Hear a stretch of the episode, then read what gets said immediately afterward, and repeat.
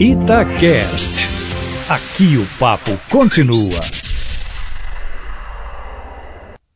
Olha, essa aí é a novidade hoje que deve estar repercutindo muito forte no interior do governo e pode esperar certamente uma resposta dura do presidente Jair Bolsonaro, até porque Carlos Bolsonaro, o pitbull da família, é também, ao que parece, o queridinho do pai, o presidente. De fato, a nova linha de investigação da Polícia Civil do Rio de Janeiro cria uma situação até aqui sob suspeição, mas ainda não revelada. E a possível ou suposta participação de Carlos Bolsonaro, o Caluxo, no assassinato da vereadora Marielle Franco e do motorista Anderson Gomes cria também uma nova moldura para esse imbróglio.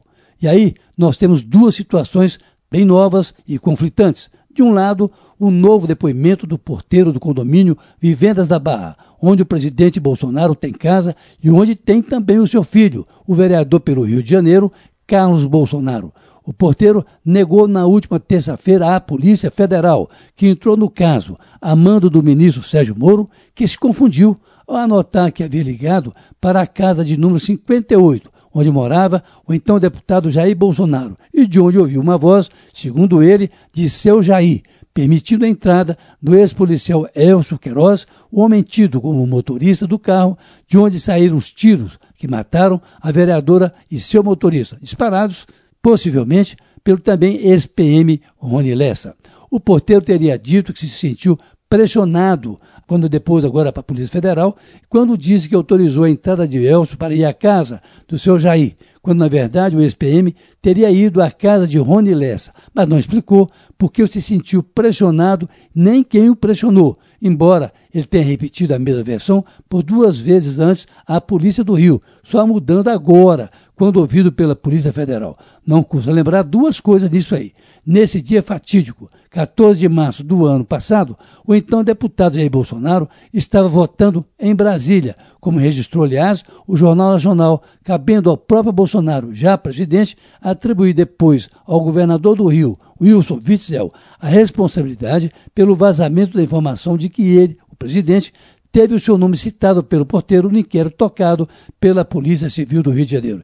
Então, nós temos aí, Kátia e Eustáquio, duas situações novas e graves. De um lado, o porteiro voltando atrás no que disse, e agora o possível envolvimento, quem sabe, do vereador Carlos Bolsonaro no assassinato de Marielle Franco e de seu motorista Anderson Gomes, de acordo com a suposta linha de investigação a, da Polícia Civil.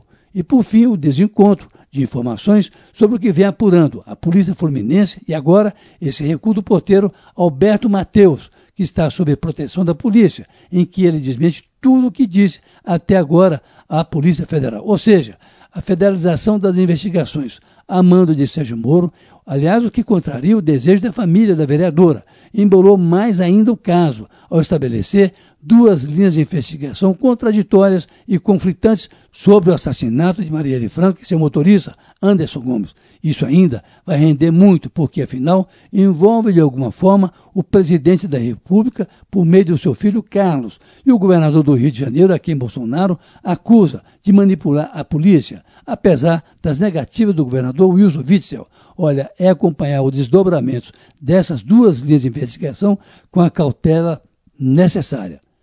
Carlos Lindbergh, para a Rádio Itatiaia.